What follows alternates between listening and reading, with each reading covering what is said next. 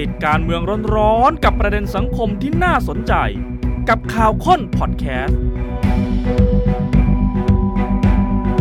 สวัสดีครับสวัสดีค่ะเข้าสู่ข่าวคนคนข่าวกับผมวราวิจิตรมณีครับอเล็กซ์ทางกูลค่ะนับจากนี้ต้องวัดใจฝ่ายค้านนะครับ ก่อนจะถึงการปิดสมัยประชุมสภา 9 เมษายนค่ะตกลงว่าจะยื่นอภิปรายสักอันหนึ่งไหมอืมไม่ว่าจะเป็นอภิปรายไม่ไว้วางใจ ซึ่งลงมติได้ก็คือซักฟอกเลย กับอภิปรายทั่วไป โดยไม่ลงมติค่ะอาจจะเรียกว่าเป็นการด่าฟรีก็ได้ คือตอนแรกเนี่ยเหมือนจะไม่ แต่ตอนหลังเหมือนจะใช่ แต่ครับไม่รู้ว่าใช่เนี่ยใช่อันไหน ทีนี้มันก็นับถอยหลังไปสินี่กลางเดือนกุมภาค่อนไปทางปลายเดือนกุมภาแล้วค่ะเดี๋ยวเหลือเต็มเต็มๆหนึ่งเดือนอืมคือเดือนมีนาคม แล้วเดือนมีนาคมเนี่ยอย่าลืมนะรัฐบาล โดยเฉพาะท่านนายกเนี่ยภารกิจแน่นมากใช่เพค่ะราะว่าสมาชิกวุฒิสภา กว่าจะขอเวลาอภิปรายได้ไปลงวันที่ 25 มีนาคมเนี่ยได้วันเดียวนะ ขอปุ๊บรออีกเป็นเดือนนะคะ แล้วก็เลื่อนเลื่อนไปนานมากใช่ใช่ไหมครับ เพราะว่ามีท่าทีอยากจะขอเปิดอภิปรายมาตั้งนานแล้ว ฉะนั้นฝ่ายค้านจะไปมีเวลาจังหวะไหน เพราะตัวเองก็ดูยังสรุปกันไม่ได้ค่ะว่าจะเอ่อเปิดโดยอืมใช้มาตราอะไร แล้วจะมีประเด็นไหนบ้าง ถ้าเราฟังท่าทีอืม ระหว่างประชาธิปัตย์กับพรรคก้าวไกล ใช่ ฉะนั้นมันก็เลยเหมือนกับว่าเงื้องาราคาไม่มีหรือว่าอืมเอ่อมีแต่คำขู่หรือเปล่า อ้าว ก็คุณผู้ชมลองนึกภาพดูนะคะ ปลายทางของวันที่สวได้อภิปรายคือ 25 มีนาคมครับใช่ไหม ซึ่งจะปิดสมัยประชุมเนี่ย 9 เมษาอืมจาก 25 มีนามาถึง 9 เมษาเหลือเวลาอีกไม่กี่วันเองใช่ จะเหลือเวลาพอให้สสได้อภิปรายเหรอ ไม่ถึงประมาณสักสองสามสองสัปดาห์มันนิดกาๆเดียวเองนะคะ มันกลับกลายเป็นว่าสมาชิกวุฒิสภาอ่าดูจะมีท่าทีเอาจริงเอาจังอืมกับการตรวจสอบรัฐบาลมากกว่าใช่ซึ่งจค่ะริง ๆ แล้วหน้าที่หลักในแง่ของการเปิดอภิปรายตั้งคำถามเนี่ยมันควรจะเป็นของสสถูกไหมครับใช่แต่สวเขาก็มีอำนาจหน้าที่เรื่องนี้อืมตามรัฐธรรมนูญเหมือนกันค่ะอ่านเกมของฝ่ายค้านแล้วออกมาได้อย่างไรอะนะชวนถอดรหัสกันอะลองดูจาก วันนี้ไปจนถึงวันปิดสมัยประชุมเห็นไหมอ่า9เมษายนเหลือเวลาอีกไม่มากแล้ว จะมีขั้น 25 มีนาคมที่ทางสมาชิกวุฒิสภาเขาขอเปิดอภิปรายเอาไว้แล้ว และเขาก็แง้มแง้มๆเอาประเด็นที่จะไปตั้งคำถามกับรัฐบาลออกมาบ้าง เช่น กรณีพักโทษคุณทักษิณกรณีดิจิทัลวอลเล็ตค่ะกรณีพื้นที่ทับซ้อนไทยกัมพูชา การแบ่งปันผลประโยชน์อืมที่จะเอาแหล่งพลังงานขึ้นมาใช้งาน มันจะไปกระทบกับเรื่องของเส้นเขตแดนหรือไม่ค่ะและกรณีใหม่ล่าสุดนี้ที่ข่าวค้นคนข่าวเปิดประเด็นกันต่อเนื่องมาหลายวัน กับข้อตกลงที่เรียกว่า JCPP หรือว่าเป็นแผนการสร้างสันติสุขแบบองค์รวม ซึ่งคณะผู้แทนพูดคุยสันติสุขของไทยเนี่ยไปคุยกับ BRN ค่ะแล้วมันก็มีข้อตกลงที่อาจจะทำให้มีความกังวลอืมจะนำไปสู่การแบ่งแยก ดินแดนออกไปหรือไม่ค่ะสวบางท่านที่เคยมีประสบการณ์ทำงานในภาคใต้ เริ่มออกมาท้วงติงเรื่องนี้ใช่เดี๋ยวจับตามองว่าจะเป็นประเด็นในการตั้งคำถามกับรัฐบาลด้วยหรือไม่ ไม่ว่าจะเป็นคุณพานุอุทัยรัตน์อดีตเลขาธิการสอบตอืมเอ่อพลเอกอัครนิตหมื่นสวัสดิ์ค่ะแล้วก็คุณสมชายแสวงการ เห็นไหมดูราวกับว่าการขยับของเออสวเนี่ยอาจจะจริงจังกว่าสสหรือไม่ จริงจังมากนะคะ สรุปการเมืองเนี่ยจากนี้เป็นต้นไปค่ะคุณผู้ชมเรายิงยาวไปหลังปิดสมัยประชุมสภา 9 เมษาไปจนถึงทั้งหมดของเมษาสิ่งที่จะเกิดขึ้นนะคะ เราจะได้เห็นการอภิปรายทั่วไปของสวที่บอกว่าจริงจังมากนะคะ เราจะได้เห็นการอภิปรายของสสซึ่งค่อนข้างจะแน่แหละ เพียงแต่ไม่ชัวร์ว่าจะเป็นไปตามมาตรา 151 หรือว่า 152 กันแน่คือจะมีซักฟอกไหม ลงมติกันไหมนะคะ เราจะได้เห็นพรบกู้เงินที่เตรียมนำเข้าคอรมอและเข้าสภา เพื่อไปรองรับโครงการดิจิ t a ลวอลเล็ตเราจะได้เห็นนะคะ คดีของคุณทักษิณคดี 112 นะคะ ที่นัดสารนัด 10 เมษายน เราจะได้เห็นคดีของคุณยิ่งลักษณ์ที่ตัวคุณยิ่งลักษณ์ไม่อยู่ก็อาจจะเลื่อนไปลงที่เดือนเมษายนพอดีนะคะ และเราอาจจะได้เห็นการปรับคอรมอที่ข่าวมาแรงมากว่าจะมีการปรับใหญ่ช่วงเมษาด้วย เมษายนจะเป็นการเมืองเดือด ใช่ในตลอดเดือนนี้หรือไม่ ดูท่าทีของฝ่ายค้านที่บอกว่ายังไม่ได้มีความเอ่อชัดเจนในแง่ของการเปิดอภิปรายนะครับ เช่น คุณสิริกัญญาตันสกุล บอกว่าในสมัยประชุมนี้จะมีการอภิปรายของฝ่ายค้านแน่นอน แต่ยังอยู่ระหว่างการรวบรวมข้อมูลและการตัดสินใจว่าจะเอาแบบไหนจะเอาทุอภิปรายทั่วไปไม่ลงมติ เพื่อให้ข้อเสนอแนะกับรัฐบาลนำไปพิจารณาปรับใช้ หรือจะเป็นการอภิปรายไม่ไว้วางใจตามรัฐธรรมนูญ 151 หรือ 152 แน่นอน ส่วนเรื่องการพักโทษของคุณทักษิณเนี่ยก็เป็นประเด็นหนึ่งที่จะนำไปสู่การอภิปรายของฝ่ายค้านในครั้งนี้ด้วยอลองฟังคุณสิริกัญญาดูครับ ฉันก็คิดว่าทีมที่ทำเรื่องนี้เนี่ยก็คงเอ่อกำลังรวบรวมข้อมูลนะคะเพื่อที่จะตัดสินใจว่าจะเป็นอภิปรายทั่วไปหรือว่าอภิปรายไม่ไว้วางใจกันแน่ แล้วก็คงจะใช้สิทธิ์ในไม่มามาตรา 151 หรือว่า 152 ตามรัฐธรรมนูญอย่างแน่นอน ถึงแม้ว่าจะเป็นแค่การอภิปรายทั่วไปแบบไม่ลงมติ ก็จะเป็นการให้ข้อเสนอแนะกับทางรัฐบาล แล้วก็คณะรัฐมนตรีเนี่ยเอาไปปรับใช้ได้ ให้ชี้ให้เห็นถึงปัญหา แล้วก็พร้อมถึงมีข้อเสนอแนะให้กับทางคณะรัฐมนตรีด้วยค่ะคิดว่าประเด็นนี้ก็คงจะเป็นหนึ่งในประเด็นที่เราจะต้องพิจารณาว่าจะนำไปอภิปรายในครั้งนี้หรือเปล่าแน่นอนค่ะ เพราะว่ามันเกี่ยวพันกับในหลายเรื่องเรื่องของมาตรฐานของการที่จะมีการปฏิบัติโดยที่ไม่มีการเลือกปฏิบัติ ไม่ว่าจะเป็นนักผู้ต้องขังแบบใดนะก็ชัดเจนถ้าเรื่องคุณทักษิณเนี่ยพรรคก้าวไกลจะเอาไปเป็นประเด็นในการอภิปรายด้วย ซึ่งก็ยืนยันอีกหนึ่งเสียงโดยคุณนัทชาบุญชัยอินสวัสดิ์เพราะว่าเมื่อวานคุณนัทชาหรือว่าคุณกายเนี่ยตั้งกระทู้ถามสด รัฐมนตรีว่าการกระทรวงยุติธรรมค่ะแล้วคุณนัทชาบอกว่าท่านตอบไม่ค่อยเคลียร์เท่าไหร่ ฉะนั้นจะต้องเอาเรื่องคุณทักษิณไปยื่นอภิปราย เพราะว่าเอ่อรัฐมนตรีทวีเนี่ยตอบไม่ชัดอืมนะครับส่วนหัวหน้าพักก้าวไกลคุณชัยธวัฒน์บอกก็ทั้งหมดเนี่ยขึ้นอยู่กับข้อเท็จจริง ซึ่งฝ่ายค้านยังคงติดตามและขอรวบรวมข้อเท็จจริงที่เกิดขึ้นก่อนค่ะก็อาจจะมีประเด็นไหนบ้างเอาแหละคงจะมีคุณทักษิณแน่ๆแต่ว่าจะเลือกใช้วิธีการตรวจสอบวิธีไหนของฝ่ายค้านเนี่ย ยังไม่ชัดเจน แล้วยิ่งที่แปลกเข้าไปใหญ่ก็คือ ประเด็นเดียวกันเนี่ยคุณทักษิณเนี่ยค่ะพักประชาธิปัตย์ที่เป็นฝ่ายค้านอีกอืมฝ่ายหนึ่งอยู่ด้วยกันเนี่ย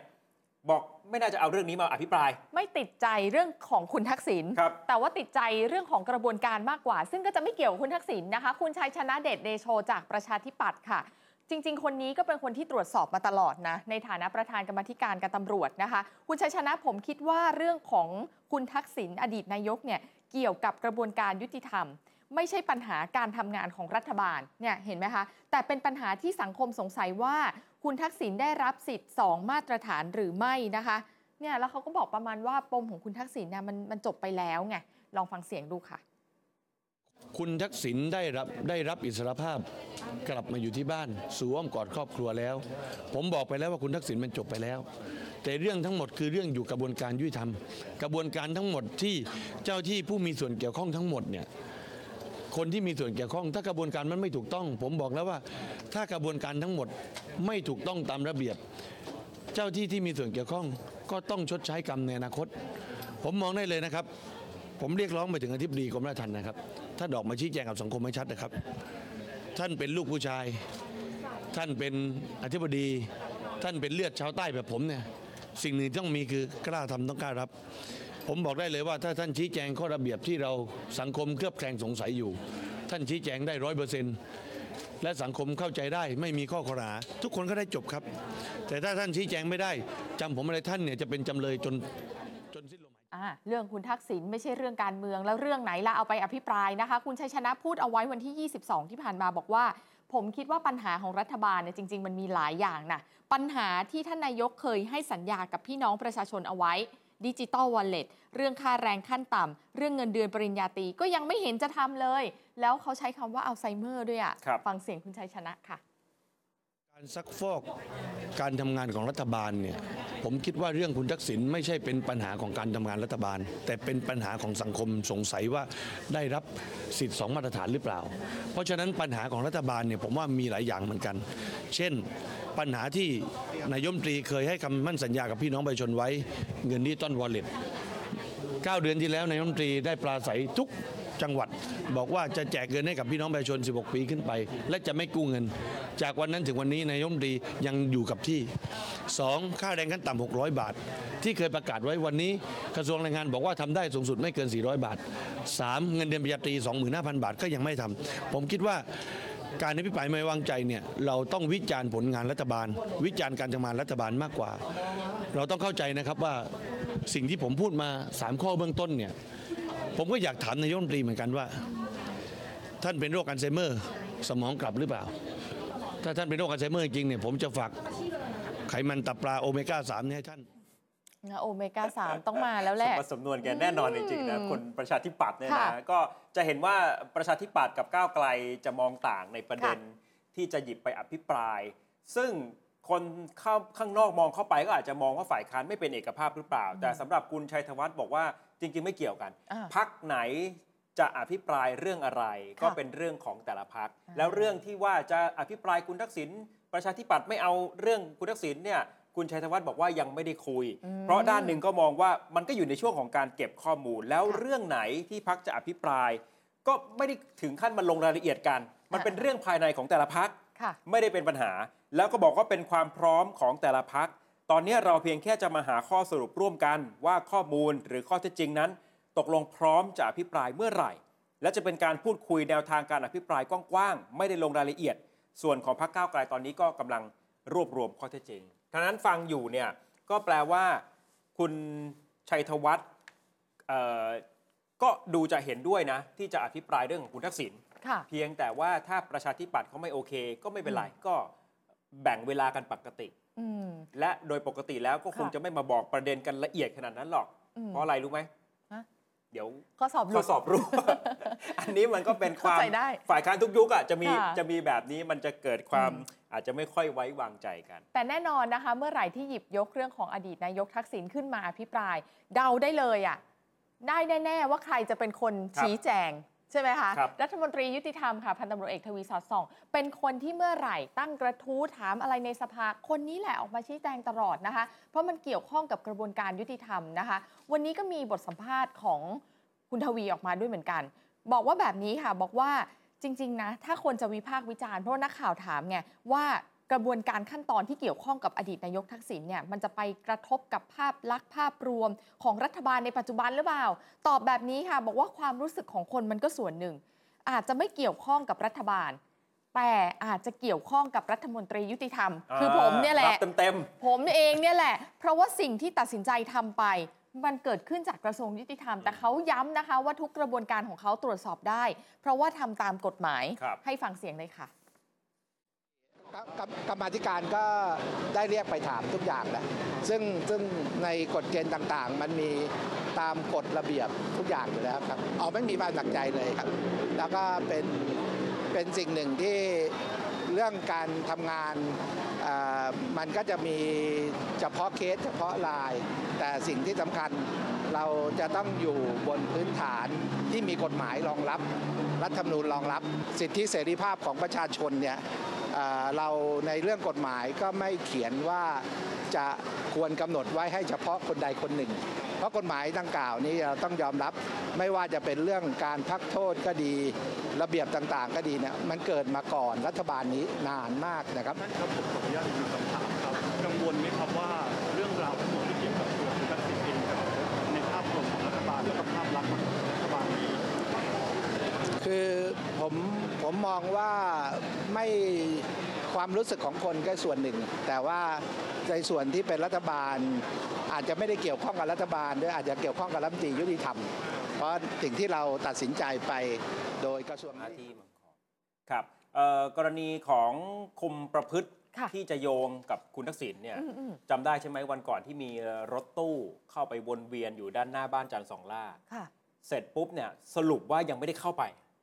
แต่วันนี้ที่ไปอีกรอบหนึ่ง เดี๋ยวนะ ตอนนั้นคือยังวันไม่นั้นได้ยังไม่ได้เข้าเข้าไป ไปแล้วข่าวก็นะออกใช่มาแบบข่าวเป็ค่อนนจข้าริงงสับเป็นสจันงเลสุยดนะ ท้ายเนี่ยยังไม่ได้เข้าไป ค่ะ เพิ่งจะเข้าไปวันนี้ อืม เข้าไปวันนี้แล้วก็ไปแจ้งเงื่อนไข ค่ะการพักโทษเกี่ยวกับคุณทักษิณอืม นะลองดูเรามีภาพไหมครับ รถตู้ของคุมประพฤติวันนี้ ของอะวันนี้ คือมันเป็นสัญลักษณ์อ่าเอ่อรถตู้คุมประพฤติชัดเจนค่ะ นะแล้วก็ ถ้าจะทวนเงื่อนไขว่าระหว่างนี้คุณทักษิณจะต้องทำอะไรบ้างอืมนะครับ อย่างแรกนี่คือ 5 ข้อห้ามก่อนนะ 1. ให้ไปรายงานตัวกับกรมคุมประพฤติภายใน 3 วัน อันนี้คือให้หมดให้เลยห้าให้ต้องทำห้าให้ก่อนนะ แล้วเดี๋ยวมี5ห้ามด้วย เดี๋ยวก่อนนะภายใน 3 วันแล้ววันนี้มันผ่านมากี่วันแล้วว่าก็ไม่คือกรมคุมประพฤติสามารถไปพบได้ไง อ๋ออ๋อค่ะ เพราะว่าคุณทักษิณ มีอาการป่วย เออเออ ท่านอธิบดีเคยบอกแล้ว ว่าถ้ากรณีที่ไม่สะดวกเนี่ยค่ะเจ้าหน้าที่สามารถเข้าไปพบได้อืม นะครับสองคือให้อยู่ในความดูแลของผู้อุปการะสามคือให้ปฏิบัติตามกฎหมายระเบียบแบบแผนสี่คือให้ประกอบอาชีพสุจริต5คือให้ปฏิบัติตามคำแนะนำของพนักงานคุมประพฤติ ส่วน 5 ห้ามบ้าง 1. ห้ามออกนอกเขตจังหวัด หากมีธุระต้องขออนุญาต แจ้งเวลาไปกลับ 2. ห้ามประพฤติเสื่อมเสียเล่นพนันดื่มสุราจนก่อให้เกิดความเสียหาย 3. คือห้ามเกี่ยวข้องกับสารระเหยหรือยาเสพติดอืม4คือห้ามไปเยี่ยมผู้ต้องขังอื่น ที่ถูกคุมขังภายในเรือนจำหรือว่าทันทสถานค่ะอันนี้เขาเขากังวลคือแม้แต่ไปหาครอบครัวของผู้ต้องขังข้างในเนี่ยอืมอาจก็อาจจะไม่ได้ด้วยก็นะไม่ได้เนาะแล้วก็ 5 คือห้ามคบค้าสมาคมกับค่ะผู้ที่จะนำไปสู่การกระทำความผิดซ้ำนะครับอะลองดูเอ่อภาพค่ะที่เห็น รถของกรมคุมประพฤตินี่อ๋อไปปรากฏที่บ้านจันทร์สองล่า ค่ะก็ต้องไปแจ้งเงื่อนไขให้ผู้อืม ได้รับสิทธิการพักโทษ ได้เข้าใจแล้วก็ปฏิบัติตามนี้ เพราะว่าตอนนี้เนี่ยอำนาจก่อนหน้านี้จะอยู่กับราชทัณฑ์ใช่ไหมครับพอพักโทษออกมาเนี่ยก็จะเป็นเรื่องของกรมคุมประพฤติแล้วอืม นะทีนี้ในระหว่างนี้ก็ยังคงมีคนแวะเวียนอาจจะไปวิพากษ์วิจารณ์คุณทักษิณบ้าง ค่ะ ไปให้กำลังใจบ้าง มีทั้งสองแบบเลย โดยเฉพาะพี่น้องคนเสื้อแดง ค่ะ แต่ทีนี้เมื่อวันก่อนเนี่ยข่าวค้นคนข่าวเราก็นำเสนอความคิดเห็นของพี่น้องเสื้อแดงบางท่าน ที่ท่านอาจจะไม่ค่อยเห็นด้วยกับการอืม ที่คุณทักษิณกลับมา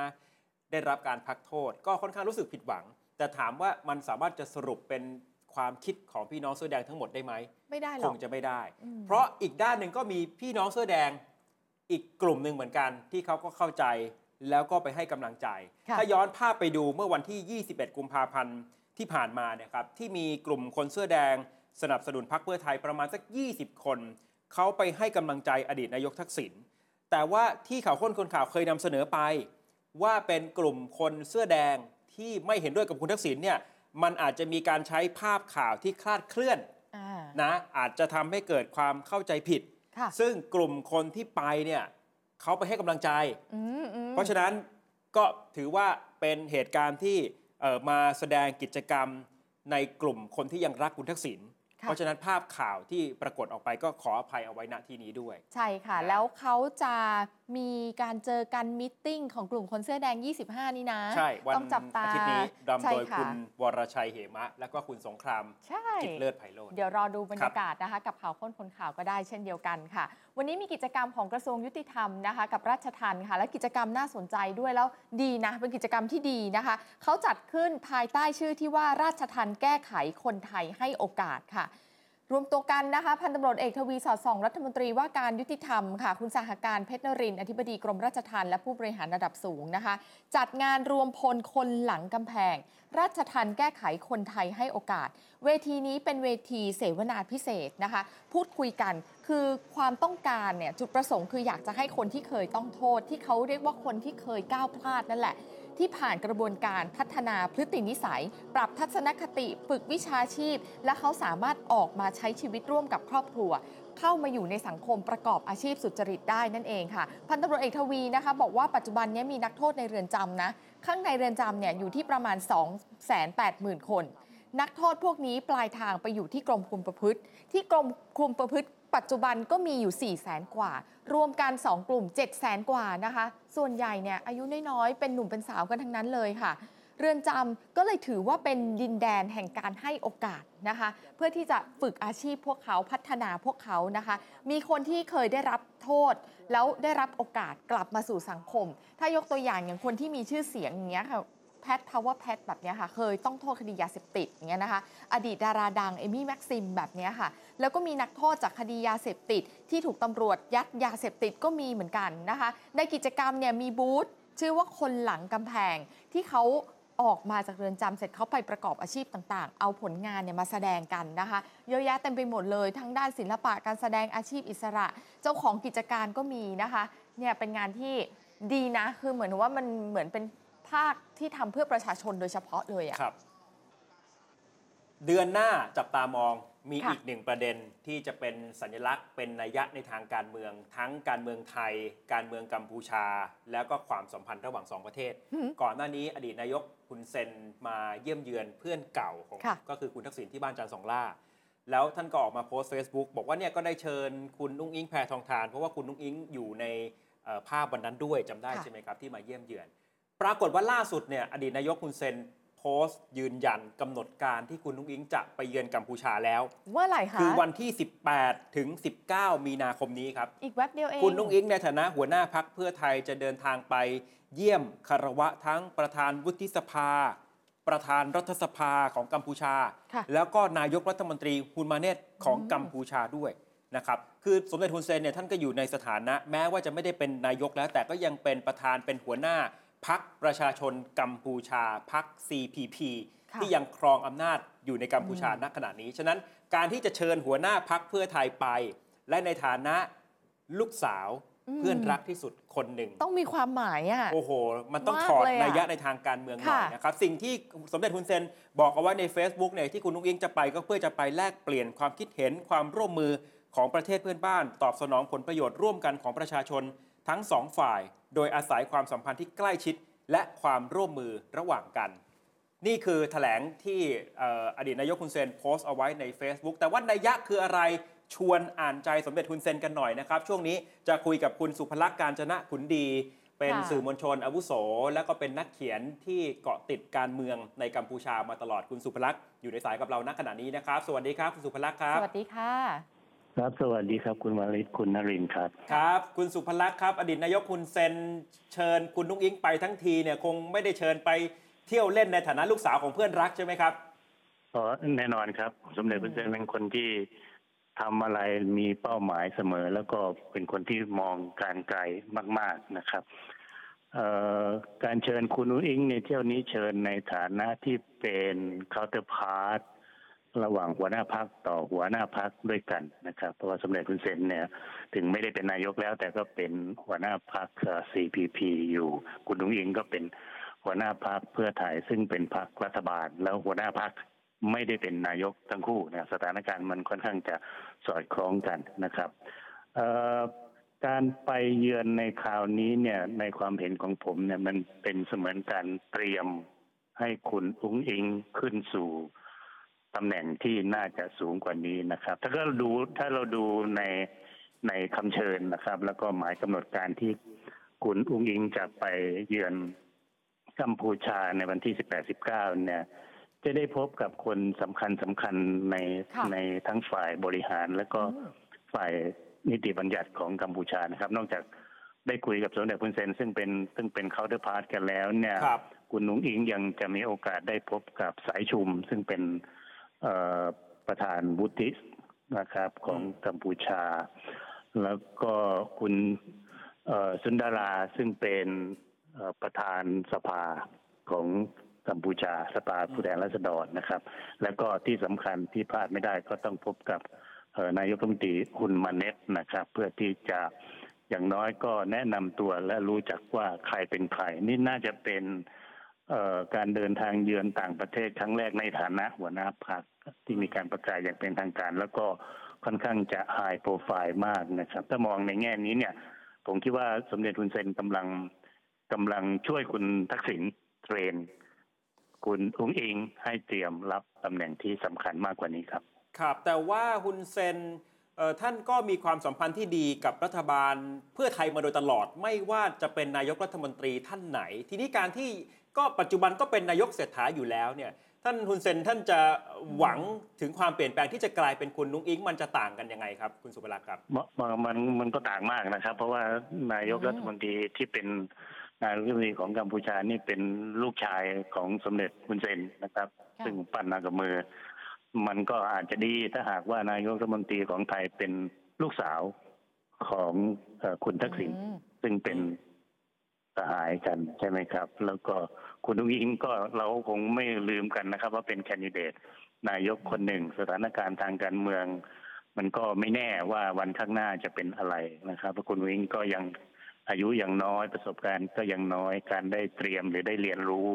สิ่งนี้เนี่ยก็เป็นถือว่าเป็นก้าวบะก้าวย่างที่สำคัญนะครับ สมเด็จทุนเซนทำแบบนี้กับลูกชายตัวเองเหมือนกันนะครับ เวลาตอนที่เตรียมให้ นายกคุณมาเนตขึ้นสู่ตำแหน่งเนี่ยก็พาไปรู้จักผู้นำของโลกที่ต่างๆ ไปรู้จักผู้นำจีนไปรู้จักผู้นำญี่ปุ่นนะครับอืมเพื่อแนะนำกันให้รู้จักกันไว้ทุกครั้งที่ไปต่างประเทศก็จะหนีบลูกชายไปด้วย แต่พอดีบังเอิญว่าคุณทักษิณช่วงนี้ศาลห้ามเดินทางออกนอกประเทศก็เลยไม่สามารถที่จะไปเยือนและพาไปด้วยก็ก็ต้องปล่อยคุณอุ๊งอิ๊งไปเองแสดงตัวเองเดินเข้าไปในที่ซึ่ง ซึ่ง friendly ที่สุดประเทศที่ friendly ที่สุดก็คือกัมพูชาใช่ไหมคุณอุ๊งอิ๊งจะได้รับการต้อนรับอย่างดีอย่างสมเกียรติ อืม คือถ้าจะเป็นเวทีระหว่างประเทศเวทีแรกที่เป็นการปูทางคุณอุ๊งอิ๊งเนี่ยกัมพูชาคือคือทางเลือกที่เหมาะสมที่สุดทั้งในมุมของคุณอุ๊งอิ๊งเอง แล้วก็ในมุมของกัมพูชาเองที่เขาก็หมายมั่นปั้นมือว่าถ้าเป็นลูกสาวของเพื่อนรักขึ้นมาเป็นนายกเนี่ยความสัมพันธ์มันก็อาจจะดีขึ้นขึ้นไปอีกใช่ไหมครับคุณสุภลักษณ์ครับ ใช่ครับ เพราะว่าเราก็ต้องไม่ลืมว่ากัมพูชาเนี่ย ตอนนี้ก็มีมีประเด็นซับซ้อนสิ่งยากเอ่อที่จะต้องคุยกันนะครับ ก็คือเรื่องปัญหาพื้นที่ทับซ้อนทางทะเล ซึ่งมันก็มีข้อพิพาทและความร่วมมืออยู่ในนั้นด้วย ทีนี้จะทำสองอย่างให้มันแก้ไขข้อพิพาทพร้อมกับเกิดความร่วมมือได้อย่างไร เนี่ยมันต้องการเจตจำนงทางการเมืองและแรงสนับสนุนทางการเมืองที่ที่ที่แข็งแกร่งนะครับ ไม่งั้นก็อย่างที่ทราบ ที่ผ่านมา 20 กว่าปีแล้วมันยังทำอะไรกันไม่ได้เนี่ยมันก็ก็ก็ต้องเป็นผู้นำรุ่นนี้ก็ทุกคนก็คงต้องคิดถึงอนาคตนะว่า เราจะปล่อยให้เรื่องนี้มันคาราคาซังต่อไปมันคงไม่ได้แล้วล่ะครับผมเห็นผมเห็นก็มีเสียงวิพากษ์วิจารณ์นายกรัฐมนตรีกัมพูชาหลังจากที่สมเด็จฮุนเซนมาเยี่ยมเยือนคุณทักษิณเหมือนกันเรื่องเรื่องออพื้นที่ทับซ้อนว่า มันจะกลายเป็นคือฝั่งเขาก็มีอะพวกชาตินิยมอะที่จะเขาก็อาจจะระแวจะงกัเหมืงอนกัวนลว่าเออเขาจะเออเสียผลประโยชน์ตรงนี้ไปค่ะมันจะมีส่วนช่วยยังไงค่าถ้าความสัมพันธ์ของสองประเทศมันดีขึ้นครับคุณสุภลักษณ์ครับเอ่อตรงนี้เป็นเรื่องสำคัญนะครับ ขอบคุณที่ถามคำถามนี้ความจริงท่านนายกคุณมาเนตกลับไปจากกรุงเทพแค่วันเดียวก็ต้องไปอืมตอบปัญหาเรื่องนี้แล้วนะครับ ว่าเพราะว่ามีคนเอ่อพูดกับท่านแรงนะครับ ใช้คำว่าทรยศกับเอ่อ ประเทศชาติเลยทีเดียวเนี่ย มันก็เป็นข้อกล่าวหาซึ่งซึ่งกล่าวหากันเยอะแยะแหละนะครับ ในกัมพูชาในช่วงที่ถ้าเกิดการเมืองแรงๆเขาก็จะจิบเรื่องชาตินิยมขึ้นมา แต่ว่าเรื่องดินแดนเนี่ยเออมันยอมเสียกันไม่ได้จริงๆแต่ที่เรื่องที่มันเกี่ยวกับประเทศไทยก็คือว่าดินแดนซึ่งเกาะกูดเนี่ยซึ่งพูดกันมานานพอสมควรแล้วว่ากัมพูชาเนี่ยจะ จะอ้างสิทธิ์เหนือเกาะกูด หรือไม่อ้างสิทธิ์เหนือเกาะกูดกันแน่ อันนี้มันคลุมเครือมากนะครับ ผมเอ่อเท่าที่ทราบที่ติดตามเรื่องนี้มา สมเด็จฮุนเซนเนี่ย เคยบอกกับผู้นำระดับสูงของไทยด้วยวาจาว่า ท่านจะสละสิทธิ์ในการเรียกร้องเออสิทธิอธิปไตยเหนือเกาะกูดไป แต่ว่าเรื่องนี้เนี่ยมันยังไม่เคยมีการบันทึกเป็นเรื่องเป็นราว แล้วก็พอพอ ท่านคุณมาเน็ตกลับไปก็มีคนยกประเด็นนี้ขึ้นมาว่าอาจะไปยกดินแดนให้ใครหรืออะไรยังไงง่าย ๆ อย่างนั้น ไม่ได้นะจะไปแลกกับผลประโยชน์น้ำมันหรือผลประโยชน์ส่วนตัวไม่ได้นะเพราะฉะนั้นท่านนุนมาเนตก็เลยต้องบอกว่าเรื่องเขตแดนนี้เราคงจะต้องพูดกันด้วยความระมัดระวัง ซึ่งก็พอๆกับนายกเออเศรษฐานะครับ ว่าเรื่องนี้เราก็จะต้องพูดกันด้วยระมัดระวังเพราะฉะนั้นเนี่ยสัญญาณ ของการต่อต้านเรื่องเนี้ย เริ่มเริ่มชัดเจนมากขึ้นเรื่อยๆ ผมคิดว่าสมเด็จฮุนเซน ซึ่งเป็นคนที่เคี่ยวกรรมกับเรื่องนี้มานานนะครับ มองครับออกว่ามันจะเป็นอย่างไร เพราะฉะนั้นเนี่ยจะต้องให้นายกสองคนพูดตรงกัน ซึ่งก็ตรงแล้ว แล้วคนที่จะจะกลุ่มชะตากรรมในรัฐบาลส่วนคุณนุ้งอิงเนี่ยอย่าลืมว่าพรรคพักเป็นหัวหน้าพรรคเพื่อไทยแล้วก็ พูดตรงไปตรงมาก็เลเปอร์เซนต์คุณทักษิณอยู่ด้วยในพรรคด้วยใช่ไหมครับ เพราะฉะนั้นให้คุณนุ้งอิงเข้าใจเรื่องนี้ด้วยชัดเจนมากขึ้นจากมุมมองของกัมพูชา ผมก็คิดว่ามันก็เป็นประโยชน์นะครับ แต่ว่ามันจะออกมารูปแบบไหน อันนี้มันก็เร็วเกินไปเกินกว่าที่จะคาดเดาครับ คือถ้าเขาคุยกับทางเราง่าย เขาก็จะไปเอ่อจัดการในประเทศเขาง่ายใช่เช่นเดียวกัน มันก็ต้องปิดใช่ความครับทุกข์ความเสี่ยงใช่ไหมถ้าถ้าอาจจะเป็นลูกสาวของเพื่อนรักที่เอ่อไว้วางใจกันมันก็อาจจะจะคุยกันได้ง่าย ถ้างั้นผมถามกลับคุณสุภลักษณ์ถ้าเกิดวันใดวันหนึ่ง การเมืองไทยเปลี่ยนรูปโฉมไป อาจจะเป็นพรรคก้าวไกลสมมตินะมาเป็นรัฐบาเอลอเหมือนกับตอนที่เป็แกนนำพยายามจะตั้งรัฐบาลก่อนหน้านี้ค่ะซึ่งเราก็เห็นปฏิกิริยาของท่านสมเด็จฮุนเซน ตอนที่คุณพิธาจะขึ้นมาเป็นแคนดิเดตนายก และจะกำลังจะโหวตเนี่ยมันก็เห็นแรงต้านจากทางฝั่งกัมพูชาพอสมควร ผลสะเทือนกับกัมพูชา ถ้าการเมืองไทยมันเปลี่ยนแปลงมันคืออะไรครับอ๋อมันมันแน่นอนอยู่แล้วนะครับ สิ่งที่สมเด็จฮุนเซนกังวล ผมคิดว่าแม้แต่ นานายกคุณมาเนตก็ก็กังวลว่ากลุ่มที่เป็นฝ่ายค้านจำนวนหนึ่งเนี่ยถึงแม้ว่าจะในสภาจะไม่มีเลยนะครับ แต่ว่าในในสภาท้องถิ่นเนี่ยพักแสงเทียนก็มีเสียงอยู่ระดับหนึ่ง แล้วก็ยังมีกลุ่มคนที่เคลื่อนไหวอยู่ต่างประเทศอีกจำนวนหนึ่งนะครับ ที่ที่จะเป็นประเด็นแล้วก็พวกเขาที่อยู่ต่างประเทศเนี่ย ก็มีความหวังว่าถ้าพรรคก้าวไกลได้เป็นรัฐบาล พวกเขาก็จะมีพื้นที่นะครับ อย่างน้อยที่สุดก็ เพื่อเห็นแก่ความเป็นประชาธิปไตยและสิทธิมนุษยชน ซึ่งซึ่งผมคิดว่าพรรคก้าวไกลก็คงจะมองในมุมนี้เป็นสำคัญ เพราะฉะนั้นก็อาจจะเป็นโอกาส ซึ่งถ้ามองจากมุมมองของสมเด็จฮุนเซน หรือพรรค CPP ในปัจจุบันเนี่ยอาจจะเป็นฝ่ายคุกคามแน่นอน เพราะฉะนั้นเนี่ยก็ก็เขาก็มีผลประโยชน์ร่วมกันนะครับ ว่าจะจะหาทางวางแผนรับมือกับสิ่งที่เกิดขึ้นในอนาคตอย่างไร แต่ว่าโดยทั่วๆไปผมก็คิดว่าว่าสถานการณ์แบบนี้ สมเด็จฮุนเซนพรรค CPP ก็แสดงให้เราเห็นหลายครั้งแล้วนะครับ ว่าเขาเขาจัดการกันแบบไหน แต่ว่าสิ่งที่มันอาจจะกังวลก็คือว่าถ้าหากปัญหาเรื่องเรื่องชาตินิยมในกัมพูชามันรุนแรงนะมันมันมีสิทธิ์ที่จะสปอยสิ่งทุกอย่างได้เหมือนกันนะครับอืมค่ะเอ๊ะแต่ว่าเอ่อท่านสมเด็จฮุนเซนท่านก็ผ่านอะไรมาเยอะแยะนะครับ ช่วงที่ความสัมพันธ์เราตกต่ำรัฐบาลคุณอภิสิทธิ์เนี่ยแต่ตอนนั้นพอเป็นสมเด็จฮุนเซนไงแต่ตอนนี้พอเป็นลูกชายเนี่ย ในแง่ของการวางโครงสร้างอำนาจของกัมพูชาเนี่ยมันยังคงเบ็ดเสร็จเด็ดขาดเหมือนสมัยที่ท่านเป็นนายกเองไหมครับ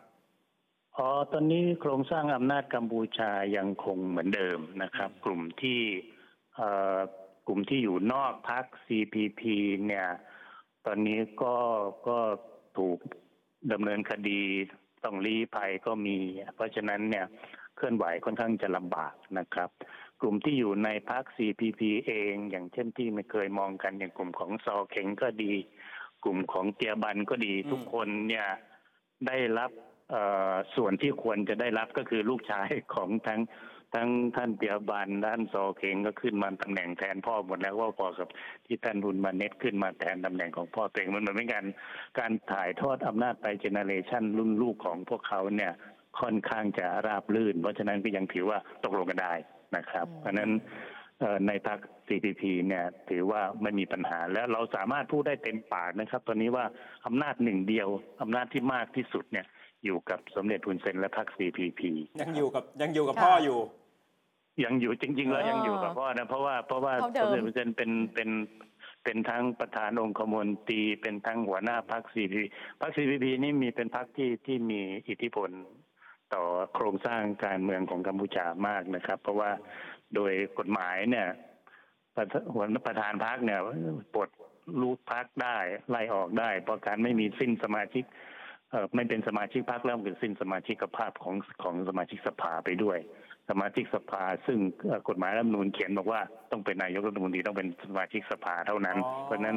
ถ้าขาดสมาชิกภาพผมก็อ่าขาเอ่อดถ้าโยงกันก็คือเหมือนกันประธานพักนี่ปลดนายกรัฐมนตรีได้ว่าอย่างนั้นเถพูดอะตรงๆพูดเอตอรงๆอย่างนั้นได้ครับ อืมอืมอืม ครับ แต่คุณสุภลักษณ์ผมจำได้ตอนประชุมอาเซียนที่กัมพูชาพลเอกประยุทธ์ตอนที่ท่านยังเป็นนายกรัฐมนตรีท่านก็เดินทางไป โอ้โห แล้วก็เกิดภาพที่มันก็มีนัยยะในทางการเมืองมากสองผู้นำโผเข้ากอดกัน แต่ผม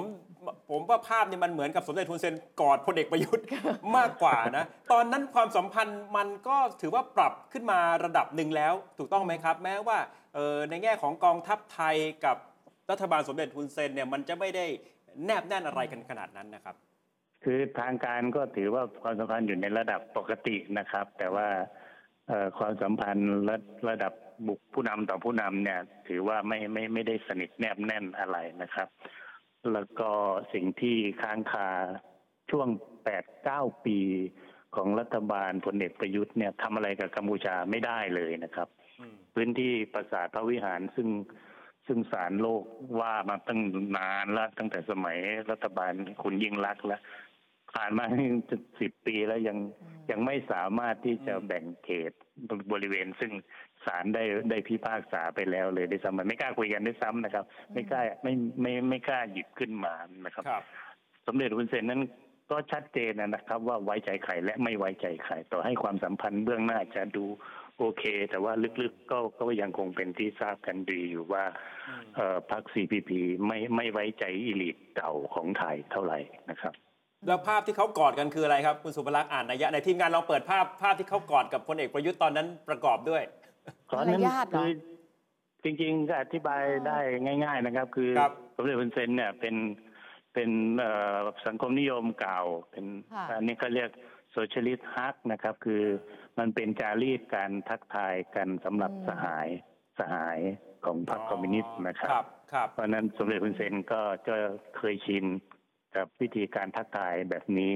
แต่พลเอกประยุทธ์เนี่ยท่านไม่เคยชินกับวิธีการแบบนี้ เหมือนตั้งตัวไม่ถูก ผมคิดว่าทีมงานอาจจะไม่ได้กระซิบก่อนว่าสมเด็จฮุนเซนจะทักทายเข้ามาพลเอกประยุทธ์อ๋อด้วยวิธีนี้ว่าท่านก็เลยดูกระอักกระอ่วนเออเออสับสับกลอยู่แล้วก็เลยท่า